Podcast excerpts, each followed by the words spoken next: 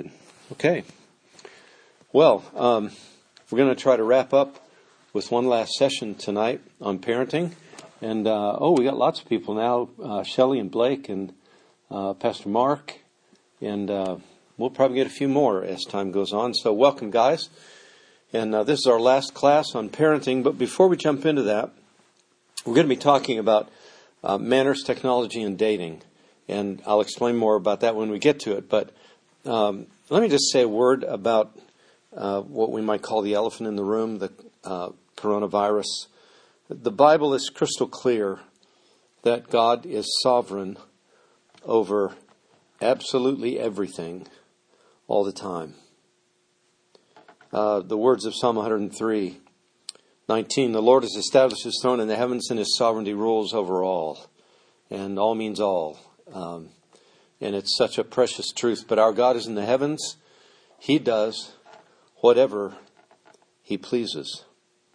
And a really stunning statement from Isaiah 46, verses 6 and 7, that men may know from the rising to the setting of the sun that there is no one besides me. I am the Lord, and there is no other, the one forming light and creating darkness, causing well-being and creating calamity. I am the Lord who does all these things. Even calamity comes from the hand of God. And it's not for us to pass judgment on the reasons behind what God does. We only see a very tiny piece of all that God is doing. How much do you see in this little black square up here on the screen? What's that a picture of? It looks dark. It looks foreboding. If all there was to that picture was just darkness. But that's all sometimes we see of the grand picture God is painting throughout history. And if we could see the whole picture all at once, it would be stunning in its beauty and magnificence. And that is what God is doing. Parts of that are dark. Parts of that are difficult. But it's not ours to understand all of that. Ours is to trust. So may God help us all to cast our anxiety upon him because he cares for us. And let's not be taken up with fear. Let's be filled with faith and trust that God is accomplishing all of his own good and wise, albeit mysterious, purposes. So now let's come to our subject tonight and talk about manners, dating, and technology. Dude, that's rude. Mannerly children, or for that matter adults, I suppose, are increasingly rare in our society. Wouldn't you agree with that? Rudeness, inconsiderateness, ingratitude, self-centeredness, selfishness, table manners, and general etiquette are often in relatively short supply in our culture. You see it in the grocery store, you see it at Walmart, you see it in restaurants, you see it at public events. And I don't think it's because we're teaching our children to be rude. I think it's more the fact that we're probably not doing a very good job of just teaching our kids proper manners. I see that in the lunchroom at school, and I'm not telling tales out of school or anything, but over the last 5 years, the lunchroom here at Heritage Christian School, where we try to teach good manners, the lunchroom is more, it's more challenging to manage. It's sloppier. The tables and the floor are messier than they were 5, 6, 7 years ago. And I think it's just part of the general degeneration of our culture that we're losing this piece of culture that used to be just so central and important. We're losing a lot of mannerly behavior. So manners need to be taught and lived out before our children. So how do we do that? And is it really necessary? Is this just a throwback to an older generation that's dying out? Now, that picture's not really clear because of the glare on the TV screen behind me, but that's my mother. And the guy over on this side is my older brother, and that's me. And it's probably a good thing you can't see me very well, but that was a lot of years ago, and it represents a culture that is pretty much gone. is teaching manners just something, it's a throwback to an older generation that has long since died out? Or is there really a biblical justification for teaching manners to our children? I want to say tonight that there is a biblical warrant for teaching manners to our children. Why should we? Well, let's think about that together. The general teaching of the Bible on basic character traits ought to clearly establish that it's right and good and proper to teach manners to our children. So much of manners, of being polite and courteous, is connected to some very basic principles of character, which we should always be teaching our children, whether they're converted or not. So think about things like the general teaching of the Bible on consideration of others, kindness, patience, humility, love, compassion, gentleness. Doesn't the Bible call all of us to all of those things? And those are the things that are the principles, the general pieces of behavior that are behind particular manners. So the Bible generally, in the character traits it calls us to practice, sets before us the foundation for manners. But in addition to the general teaching of the Bible, there is the compelling example of Jesus as a child. The information is brief, because the focal point of Jesus coming into the world was not his childhood, but his saviorhood. But though it's brief, it's instructive. Luke 2, verse 40, "And the child continued to grow and become strong, increasing in wisdom, and the grace of God was upon him."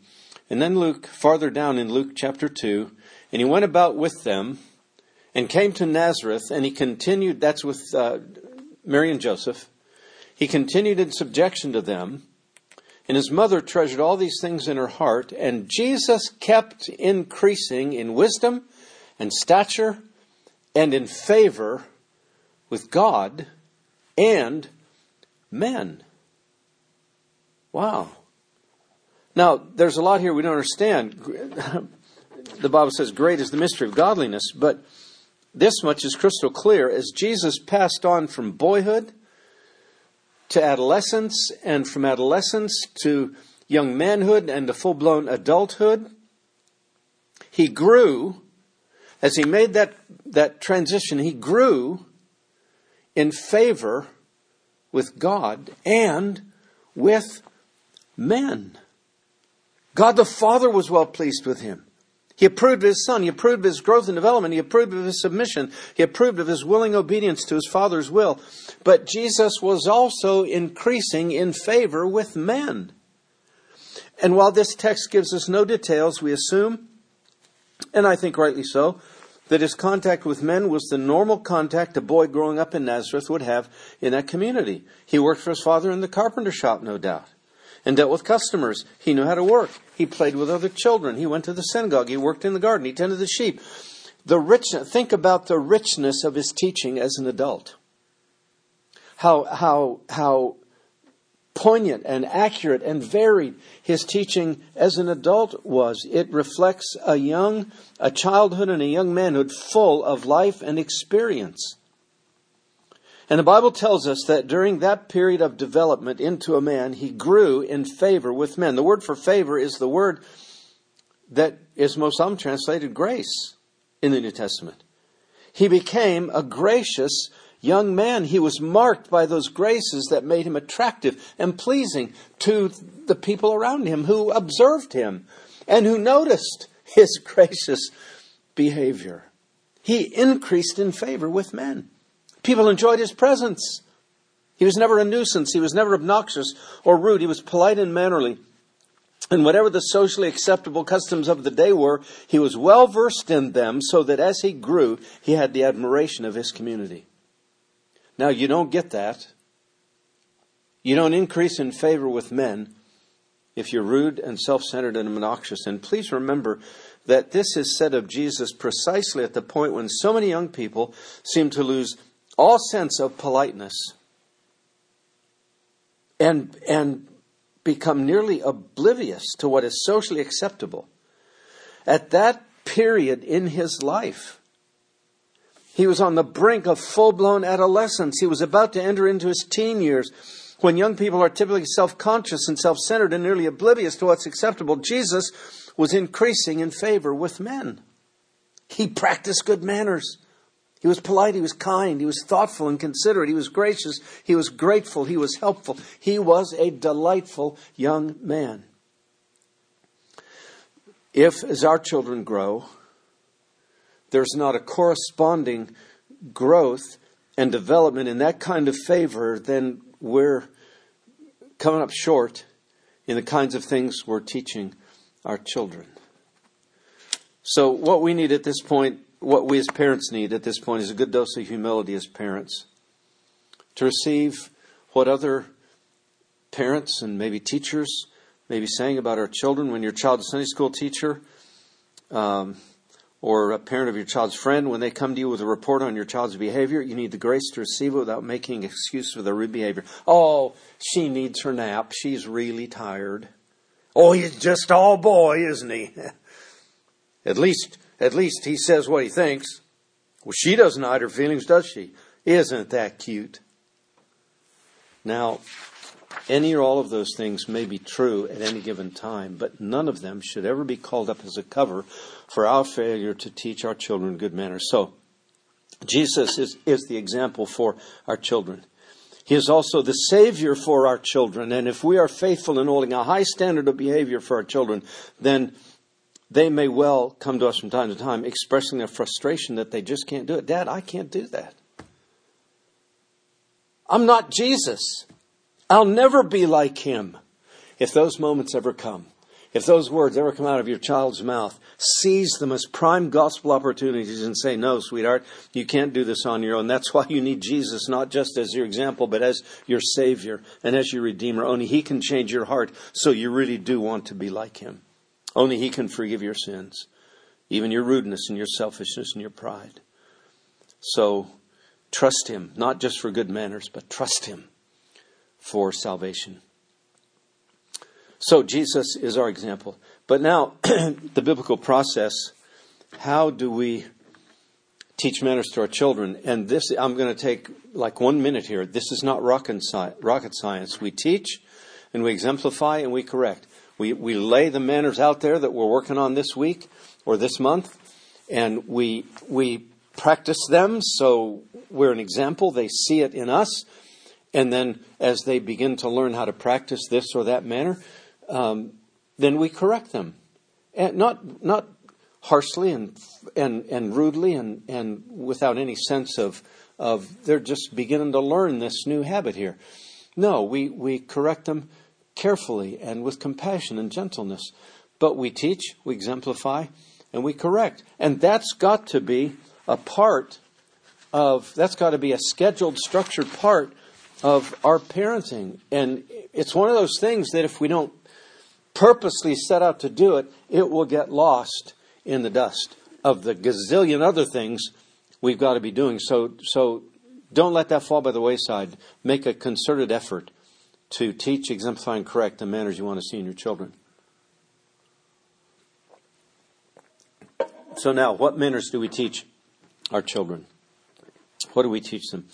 The Bible doesn't give us a list of specific behaviors under the general category of manners, but it does lay down some general principles that ought to influence and inform our decisions about what we teach our children in the way of manners.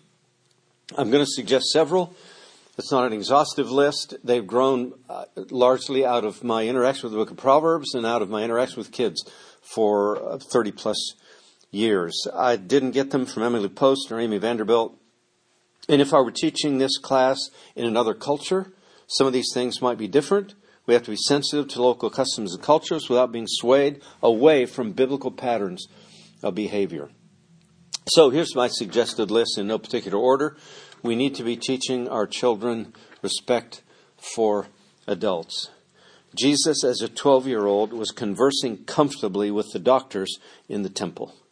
And my point here is simply that he acknowledged their presence and he spoke to them. He looked them in the eye and answered their questions and politely asked them his questions. So teach your children to look adults in the eyes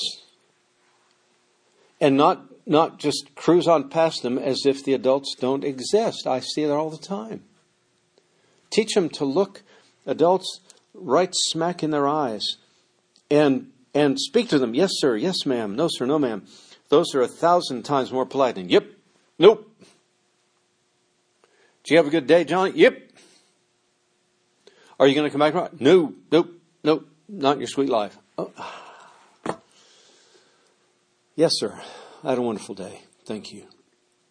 No, sir, I'm not going to be able to come back tomorrow because my mom's got me outside cutting the grass or whatever.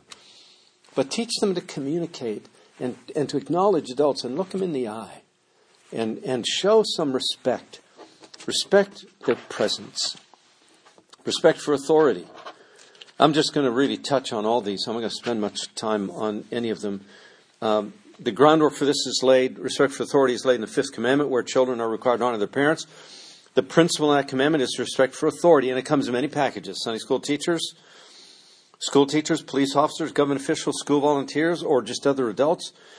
And while we do need to teach our children to be wary of strangers, yes, we do, we must not go so far as to teach them to ignore the adults they know and trust. Respect for authority, and that authority sometimes comes in a lot of different packages, and we need to teach our children to be discerning about that. Respect for property. And I have in mind especially here other people's property, but that will seldom come if kids don't have respect for their own property. And that begins by teaching them how to take care of their toys.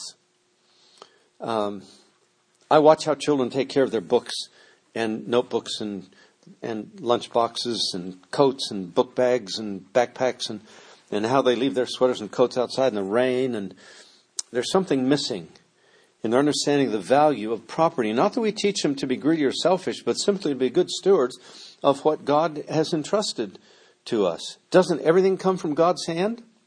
Hasn't He given us all things richly to enjoy? Should we treat it like trash? But then that spills over into how our children treat other people's property.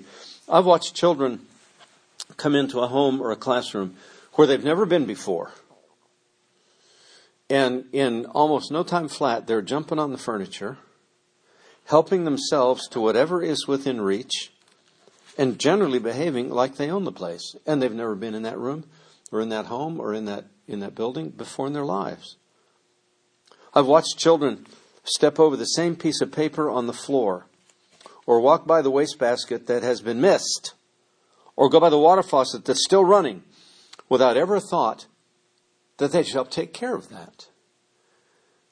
It's respect for property. They've not been taught respect for other people's property, and that does not help them increase in favor with men, but that begins by teaching them respect for their own property. So how do your kids take care of their own clothes? How do they take care of their room? Oh, yeah, but he's just messy by nature. Okay. What did God call Adam to do in the Garden of Eden? Dress it and keep it. And that responsibility didn't change after the fall. So our kids' rooms are like their garden, and they ought to dress and keep their gardens. And yeah, that's a process. And yes, it takes work. And yes, we need to repeat and repeat and repeat and repeat. But that's where it will begin, where our kids learn to take care of their rooms, their clothes, their toys, the simple little things that they play with every day. Be sure to put that away. We're teaching them respect for property. Number four, general considerateness. We just mentioned this earlier. It has so many applications. Cell phone etiquette. Saying excuse me when you walk between two other people who are talking. Saying excuse me when you must interrupt someone else. They're in a conversation over here, but there's something really important that needs to be asked. And Johnny comes up to Dad, and he needs to learn how to pull Dad's shirt sleeve and say, excuse me, Dad. And when Dad turns his attention to Johnny, then Johnny can give his request. Saying excuse me when you bump into someone, helping to pick up what somebody dropped when you bumped into them, holding the door for someone with their hands full, holding the door just for somebody else to get through. It's standard practice around here at school that when there's a line of kids and they're all going through the same door, and it's one of those doors that automatically closes, you know, and the first kid will open the door, and he'll just squeak through. And sometimes the next two kids can just squeak through without even having to touch the door, just squeak through. And the poor third or fourth kid in the line either gets banged right in the head with the door, because he tried to squeak through too, but the door got just a little too farther closed, instead of somebody pulling that door all the way open and just hold it for a minute. It's not going to break your arm.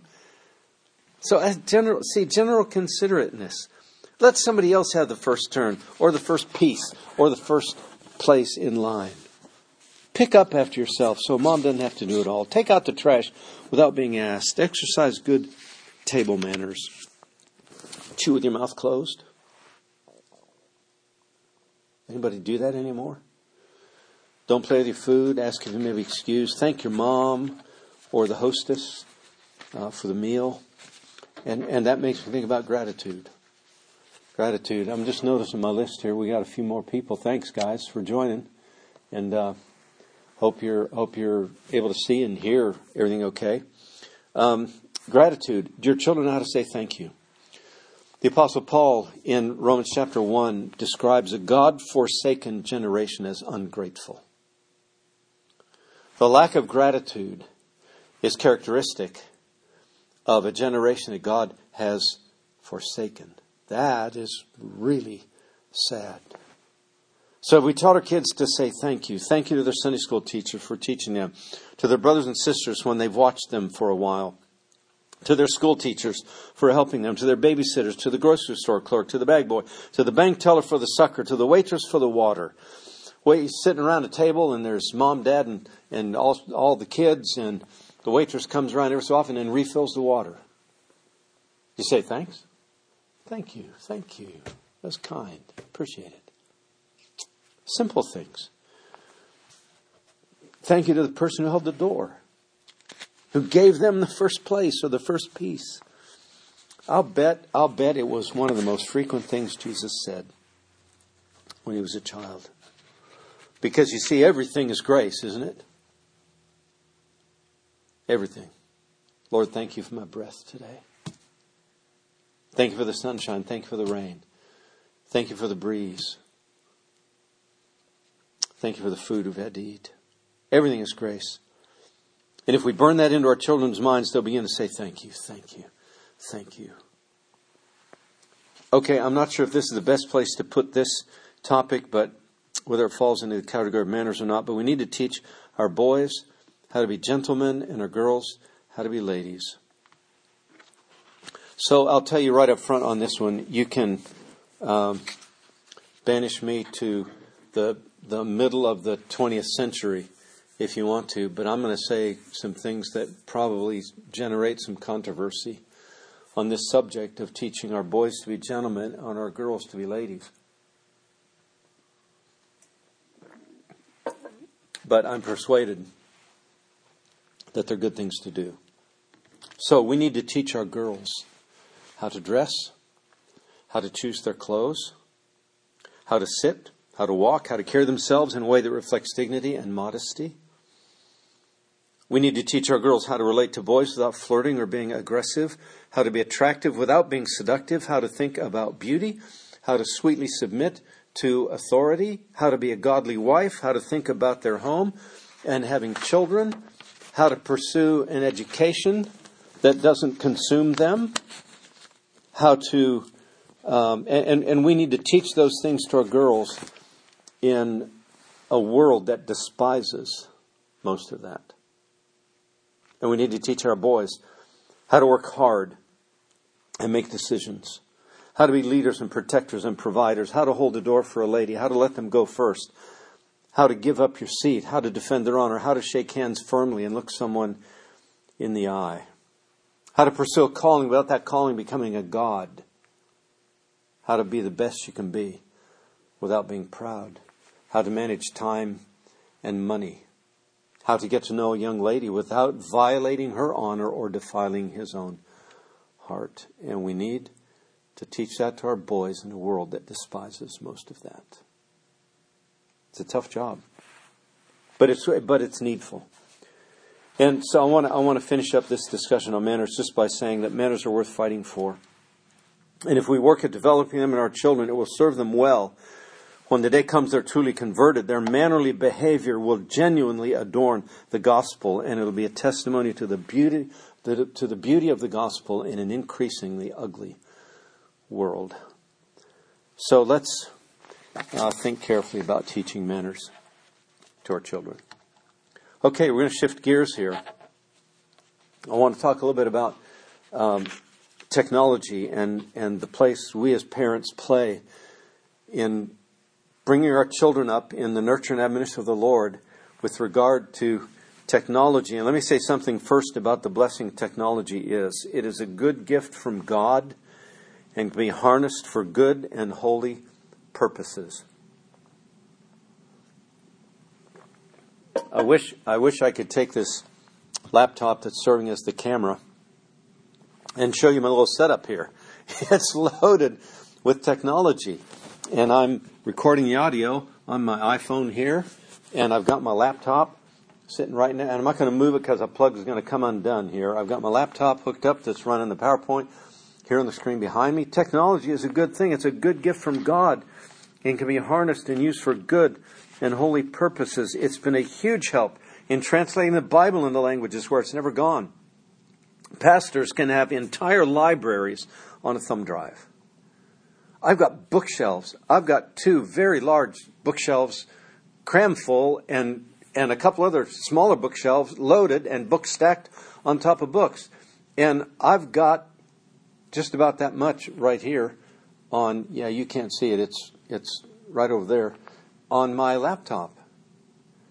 And that small and light enough can go just about anywhere with me. Technology is great. Missionaries in some of the remotest parts of the world can have contact with family and friends and other missionaries a world away. It can be a wonderful evangelistic tool. It can be used as a good communication tool. It doesn't have to be abused. But here's the challenge we're up against with technology as it relates particularly to our children. The exponential increase in technology marketed increasingly at our children is a huge challenge for us. Okay, it's a challenge for us as parents because we get sucked into this world of technology too, and then we've got to shepherd our children through this increasingly complex world of technology. So it's huge. What's the one statement that kids, when they want something, they come home from school or from wherever, and they want one of what everybody else has got. And what's the thing they say? And I wish you could type your answers into this little sidebar here so I could see what you're saying. But I bet you, some of you at least, are saying that what kids come home and say when they want a phone, they want this, they want a Nintendo Switch, is that right, Nintendo Switch? Or they want an Xbox or whatever that stuff is. Sorry, I'm old. They come home and they say, everybody's got one. That's a crowd. If it's hard to make that picture out, that's a crowd. And everybody in that crowd is holding up their cell phone. Everybody's got one. That's now more accurate than ever before. There's the challenge of a new level of parental involvement if our children are to enter this supercharged atmosphere of technological wonder. It requires more of us. It just does. And don't forget that our children are still children. They're fallen, sinful children whose discernment is still that of a child, or of a teenager whose discernment is not seasoned, veteran, and in some ways are even more susceptible to the lure of what is impure and unholy and right at their fingertips. Let me give you a few stats. These are shocking. 4.4 billion active Internet users in the world today. 4.4 billion. Worldwide, 1 million new Internet users each day. Average time spent online every day, 6 hours and 42 minutes online every day. Wow. And you understand that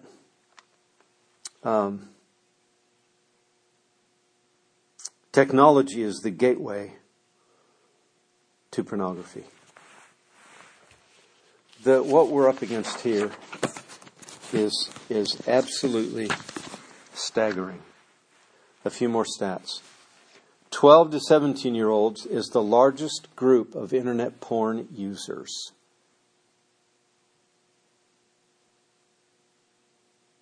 Just let that sink in a sec. 90% of boys and 70% of girls younger than 18 admit to having seen pornography at least once. 32% of teens admit to intentionally seeking out pornographic content online. Pornography sites have more traffic than Netflix, Amazon, and Twitter combined. I mean, think about the traffic Amazon, Twitter, and Netflix generates. And pornography generates more than all three of those combined. 64% of people aged 13 to 24 review pornography at least weekly. 49% of young people first viewed pornography before the age of 13. Some statistics say as young as 11 when they got their first glimpse of pornography. And you know what is just staggering about that? It's right at their fingertips. It's in the palm of their hand. And we stick our heads in the sand if we don't take that seriously. At any given moment, you're only one or two clicks away from addictive pornography that has ruined millions and millions of lives. The internet is the avenue sexual predators patrol, looking for your children. 1 in 5 children between 10 and 17 have been approached online for sex. The relative innocence of our children now is a huge target painted on its back, and there's a whole world of people out there taking target practice on our kids. Cyberbullies pursue their prey with greater venom than ever under the cover of relative anonymity. 1 in 4 teenagers has been the victim of cyberbullying. 1 in 6 have done it to someone else. The addictive nature of this technology is screaming at us, and we are not always listening. Some of you know the name Tim Challies. He's a blogger and an author and a pastor. He made this observation on his blog referring to smartphones. He said, "These phones demand all of us. They accelerate the pace of life. They demand constant attention. And we get to the point where we can't live without them." Communication has changed.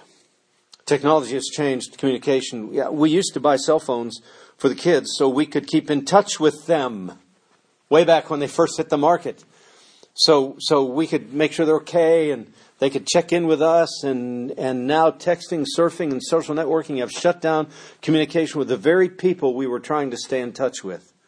Some parents, you've experienced this, some parents can barely get their kids' attention away from that screen in their hands, and some kids can barely get their parents' attention away from their own little cyber world. Rudeness is on the rise. You remember what we used to say about somebody who whispered to somebody else in public? In the presence of other people, we used to say, "That's rude." Now, when you pick up Johnny or Susie from school, as soon as they're in the car, they're locked into a screen. They're texting like crazy right in front of you. That's kind of like whispering in front of somebody that we used to call rude. Texting and social networking have changed the nature of friendships and relationships, how they're established, maintained, and even ended. You can now be friends with people you've never seen, you don't even know. You can be rude and crude much more easily now. You can say things behind the faceless world of texting that you would never dare to say to someone's face. Think about if a tech-savvy 20-something,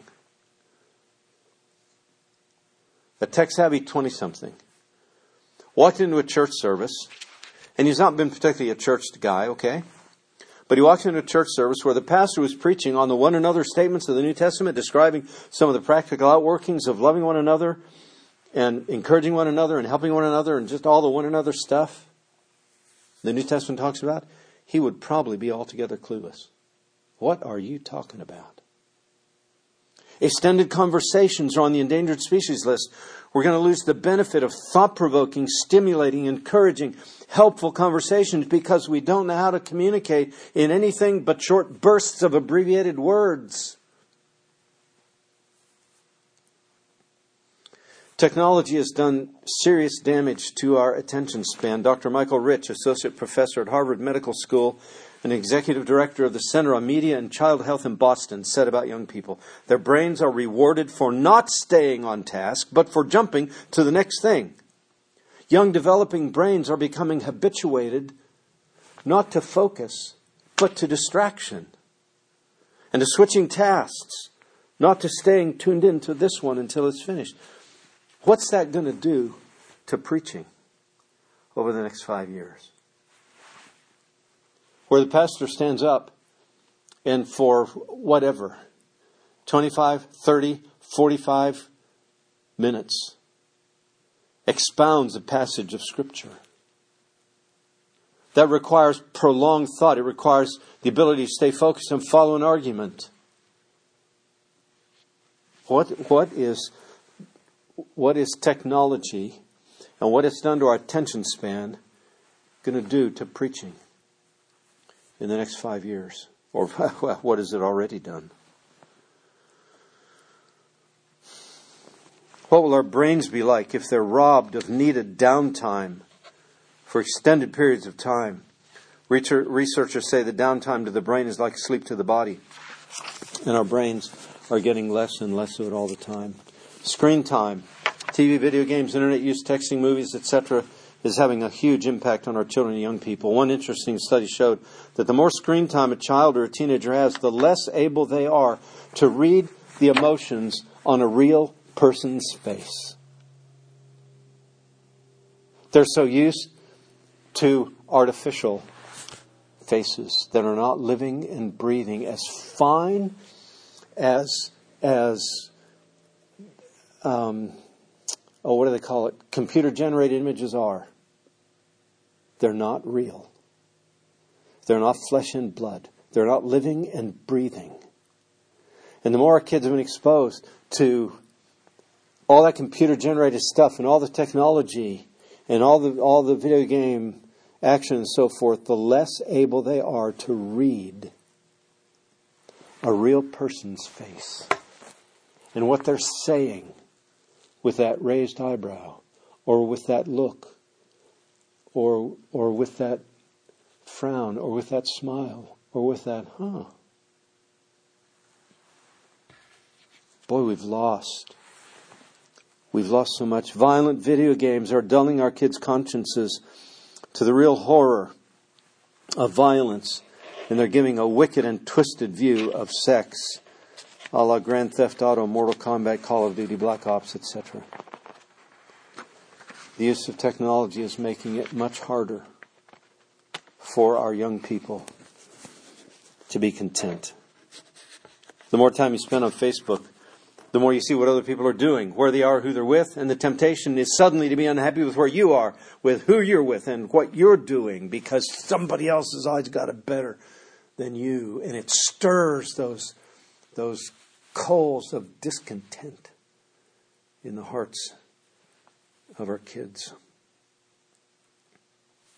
And use of technology can lead to an increasing discomfort with silence and solitude, which takes only a moment's reflection to conclude that that could have a serious impact on spending time alone with God, His Word, and your own heart.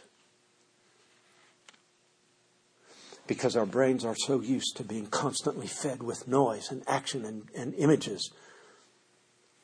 So to get alone and turn this thing off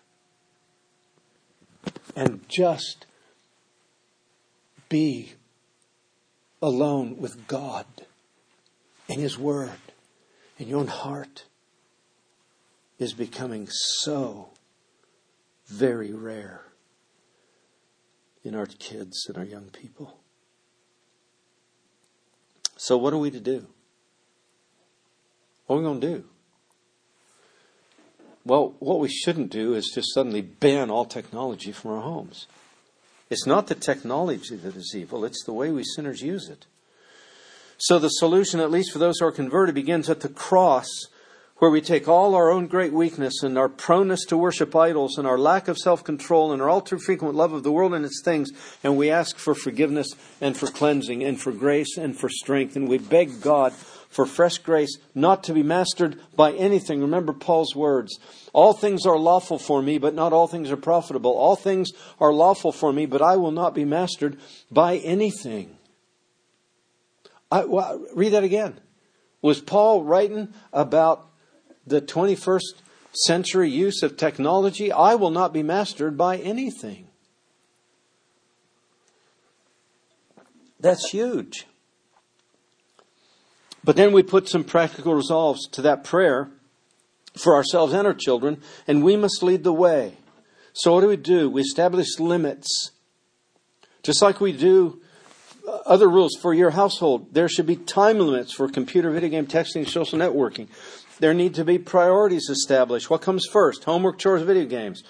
Is it more important to text your friends or talk with your parents about your day at school? Establish priorities for your home. And do that in discussion with your children. If your child has a computer, where's it located? That's critical. Be sure it's located where the screen can be easily seen by others. And guess what? That's not in their bedroom. If they have an email account, you have their passwords and the freedom to read any incoming or outgoing mail. If they have a phone, you teach them that that phone is first God's. Secondly, it's yours. Thirdly, it's theirs. And having that phone or computer is a privilege, not a right, and it can be lost. That means you have access to their text messaging. And the agreement is that they don't delete messages. And if stuff shows up in your phone bill that's not on their phone, then you got a trust issue. You need to have some sort of filtering software. And I realize I'm flying through these things, and we could stop and talk about any of them for a long time, but you need some sort of filtering software installed on your computer and even on your mobile devices. I'll recommend a couple things in a moment. You need to spend some time teaching your children what to do and not to do with their phones or computers. There are certain kinds of information you never give out over social media. Because there are stalkers out there looking for your children. And they'll find them.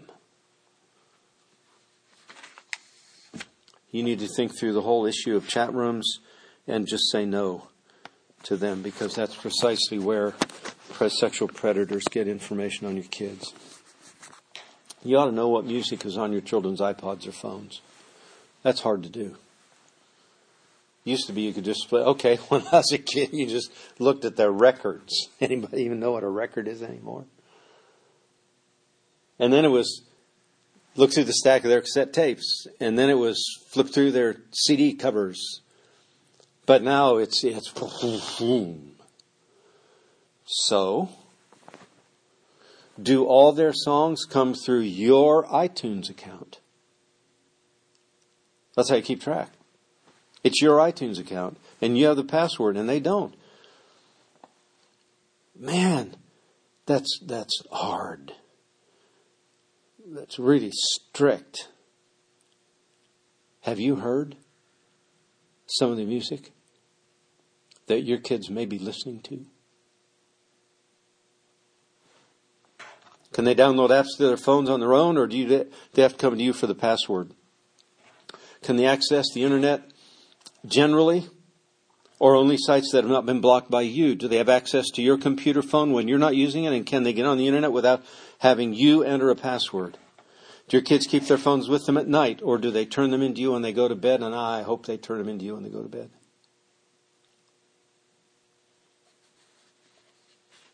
I remember, a lot of years ago, one of our boys got in trouble.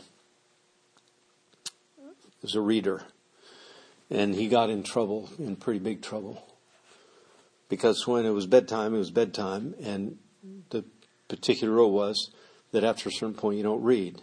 You turn the light out and you go to sleep. And there he was, under the covers, with a flashlight and a book. There was nothing wrong with the book. But now, if a kid's got a phone in his bedroom, he can have access to almost anything. And you don't want that. No phones at night. Are they allowed to bring their phones to the dinner table with them? Do you bring yours, Mom, Dad? How many of you have been in a restaurant and you've watched a young couple on a date, even a married couple, and they're sitting there absorbed in their phones when they're supposed to be on a date with each other? So you got to set limits. You got to have rules. Signed contracts are not a bad way to go to govern what your kids may and may not do with social media and their phones and their computers and internet access and so forth. There are a number of filtering blocking programs available that can be installed on your computers, iPads, or mobile devices. I recommend two: Net Nanny, $59.99 a year, and Covenant Eyes, $15.99 a month. They work differently. Covenant Eyes, Net Nanny blocks certain things, and you have to have passwords to get past that, if that is even necessary. And Covenant Eyes sends emails to people on your accountability list, and if you go to an inappropriate site, your accountability partner will get an email: so and so visits such a site.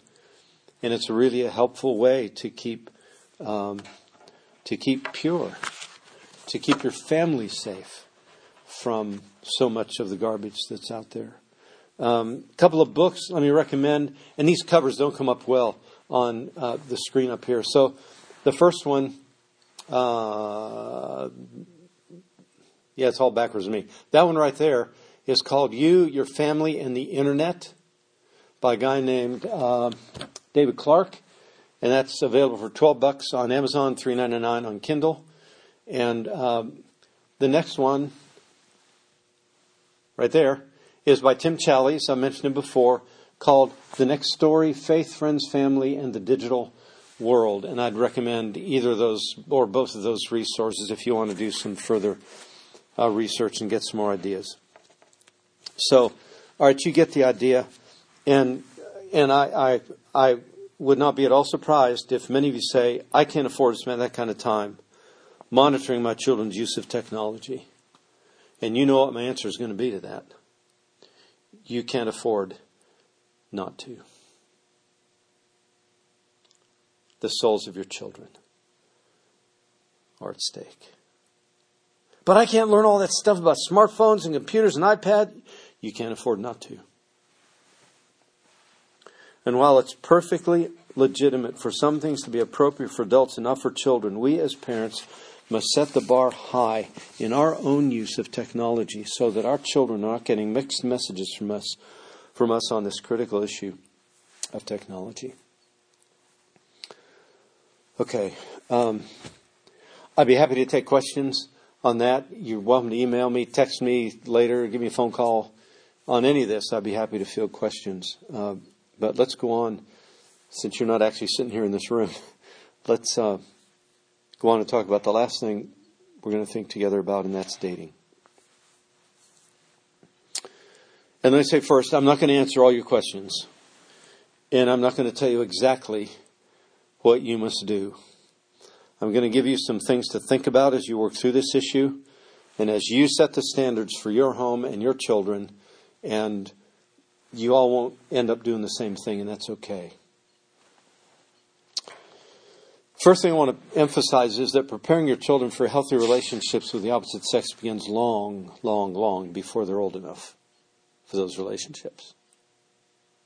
Preparing your children for healthy relationships with the opposite sex begins long before they're old enough for that. For example, teaching your children the true meaning of friendship is critical, especially that true friends are not selfish.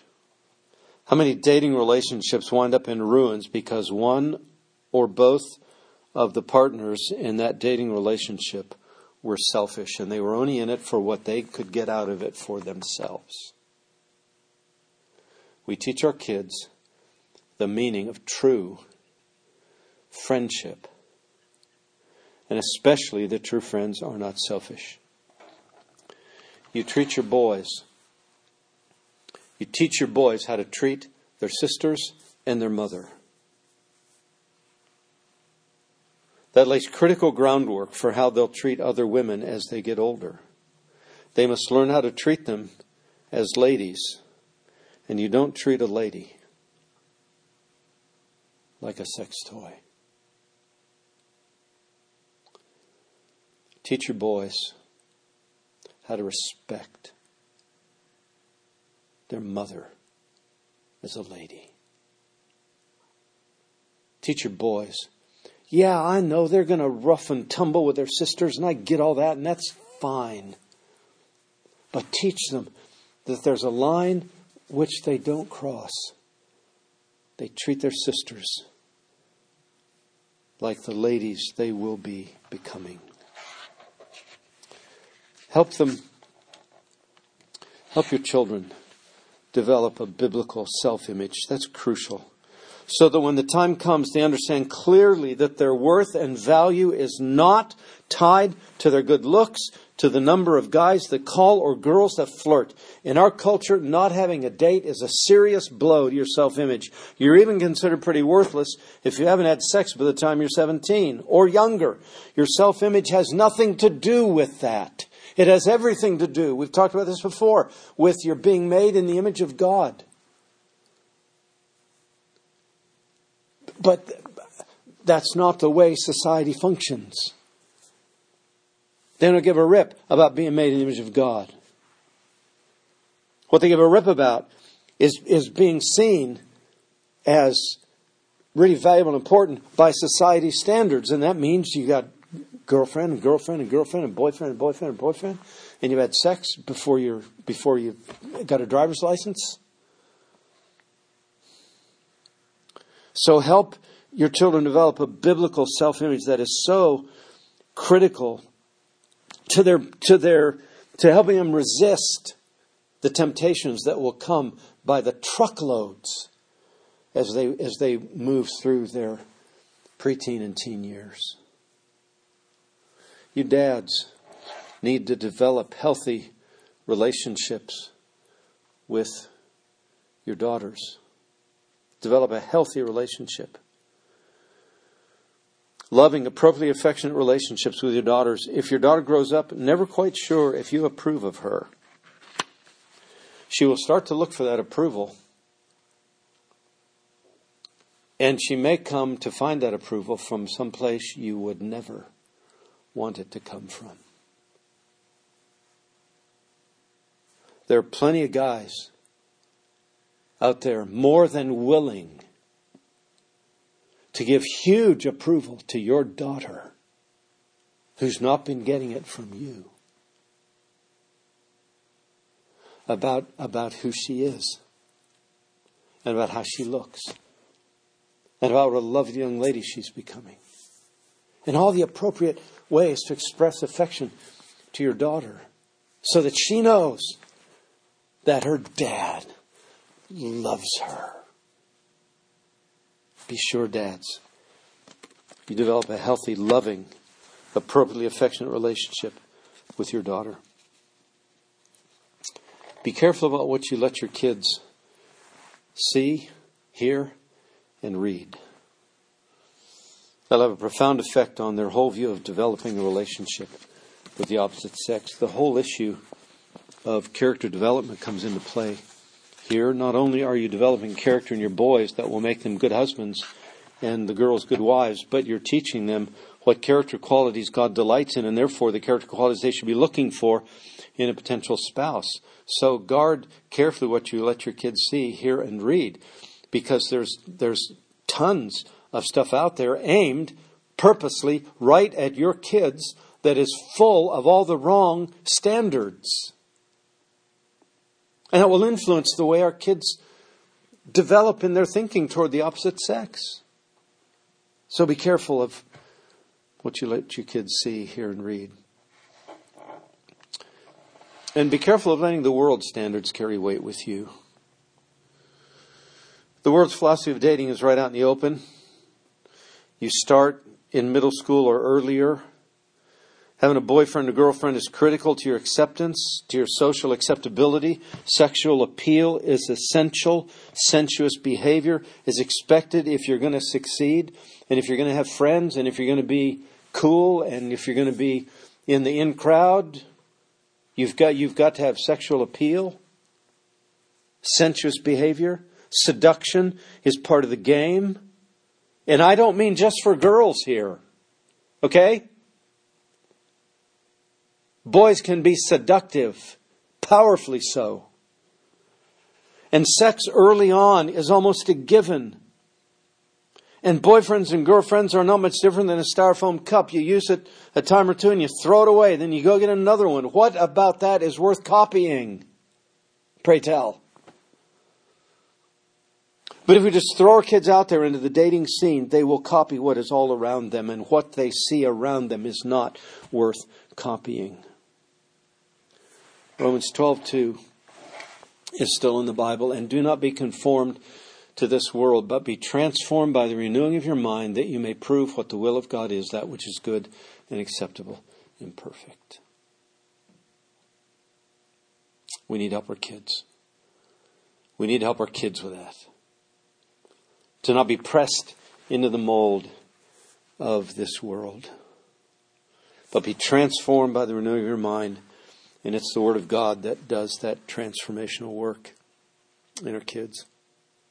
Typical dating relationships throw young people who are relatively immature together in situations that call for large measures of mature behavior and decisions. It's a recipe for disaster. Dating prematurely can cultivate emotions and commitments that have no appropriate end point. They will either end in pain or sin or both. To date prematurely. But man, you say, you're painting the picture about as bad as it can look. Is it really all that bad? Well, I'm painting the picture of typical dating in pretty dark colors simply because almost every premature dating relationship has the potential to become that bad. The younger our kids are. And if we don't recognize that, we've got our heads stuck in the sand. On the other side of the dating relationship is this thing called courtship. You just don't date around. You basically wait until you're old enough to seriously pursue. And this is a huge summary, and there are all kinds of takeoffs on this. Okay, this is a broad generalization. You basically wait until you're old enough to seriously pursue a relationship that has marriage in view. Not guaranteed, but in view. And you typically ask the girl's father for permission to get to know his daughter, and you zero in on her with the view someday possibly to marriage. Typically with some pretty tight rules about physical involvement. Now that's a brief, all too general summary, but that's kind of sort of what it is. And it has much to commend it. It postpones a serious relationship till both people are more mature and ready. It reduces a great deal of temptation early on in the relationship.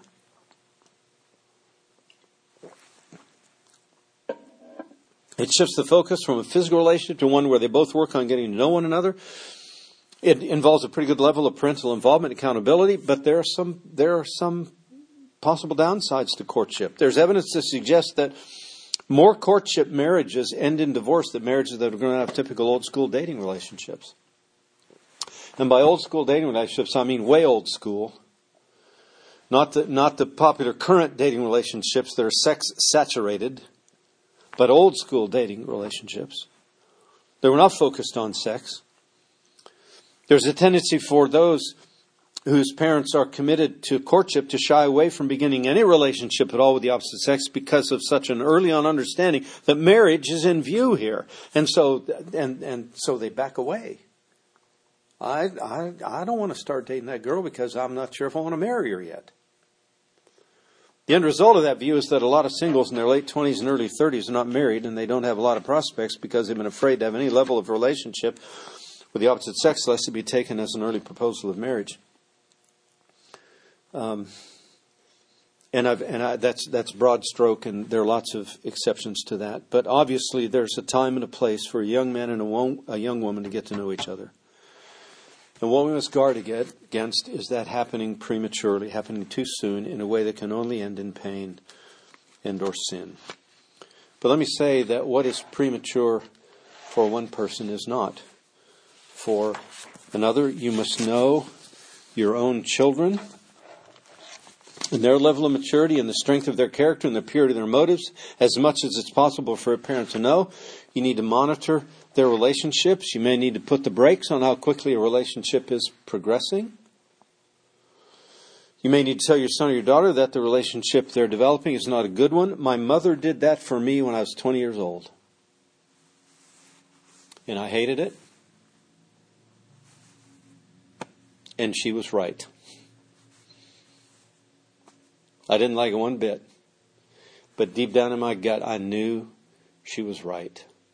And that relationship came to an end.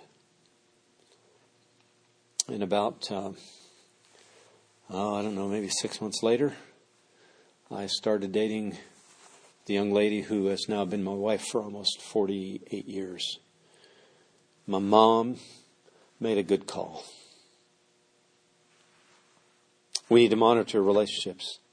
The radical degeneration of our culture makes it all the more difficult for parents to oversee their sons' or their daughters' pursuit of a relationship with a boy or girl.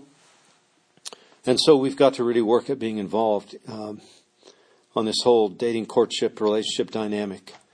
But it's a part, parental involvement is something I'm not willing to concede. That, we really don't need to do it now. No, we do. Another complicating factor is that while our culture is radically degenerated, especially with regard to sex and relationships, so also has the maturity level of our children and young people.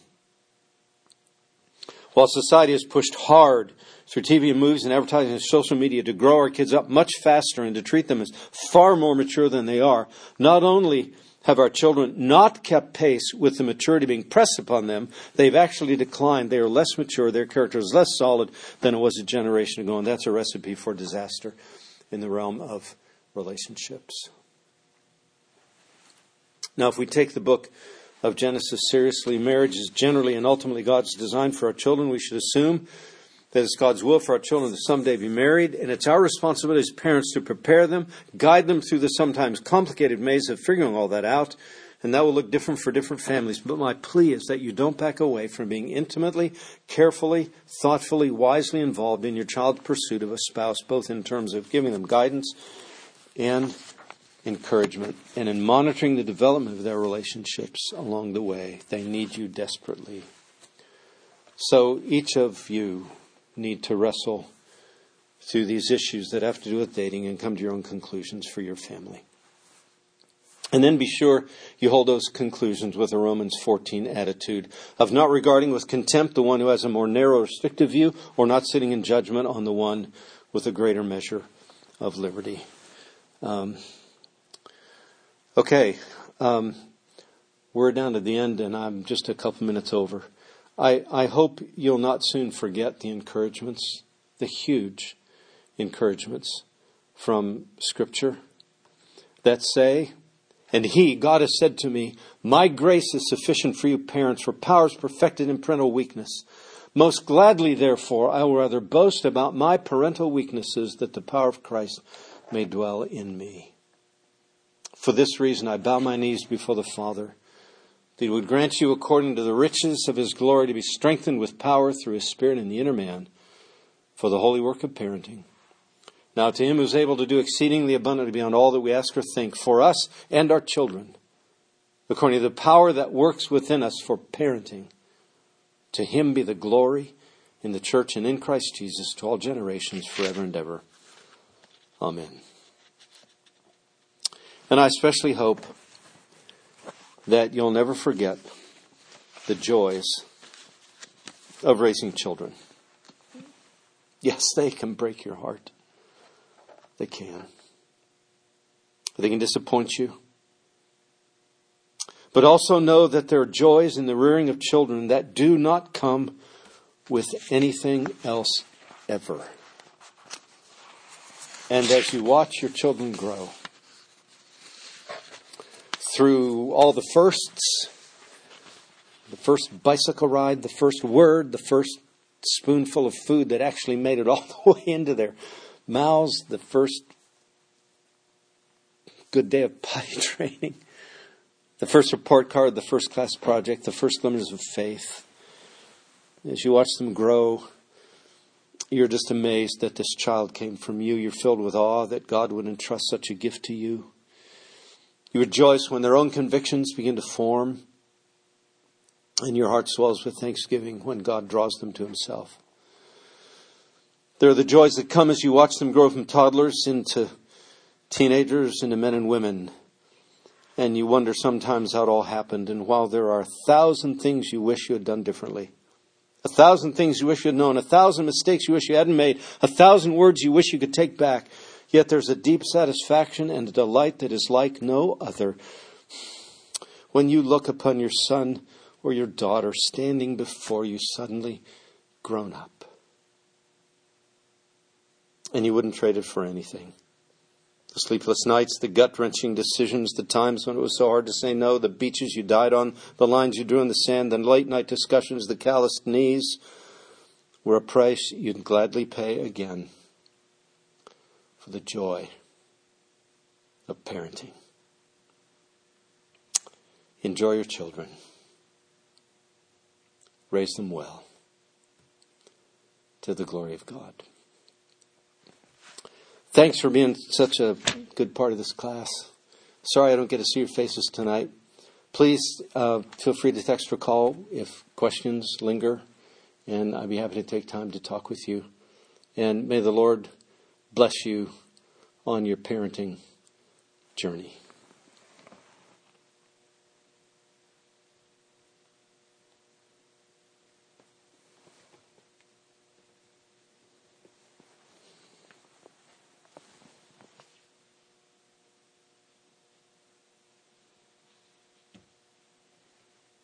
Okay, not sure why that thing's not stopping.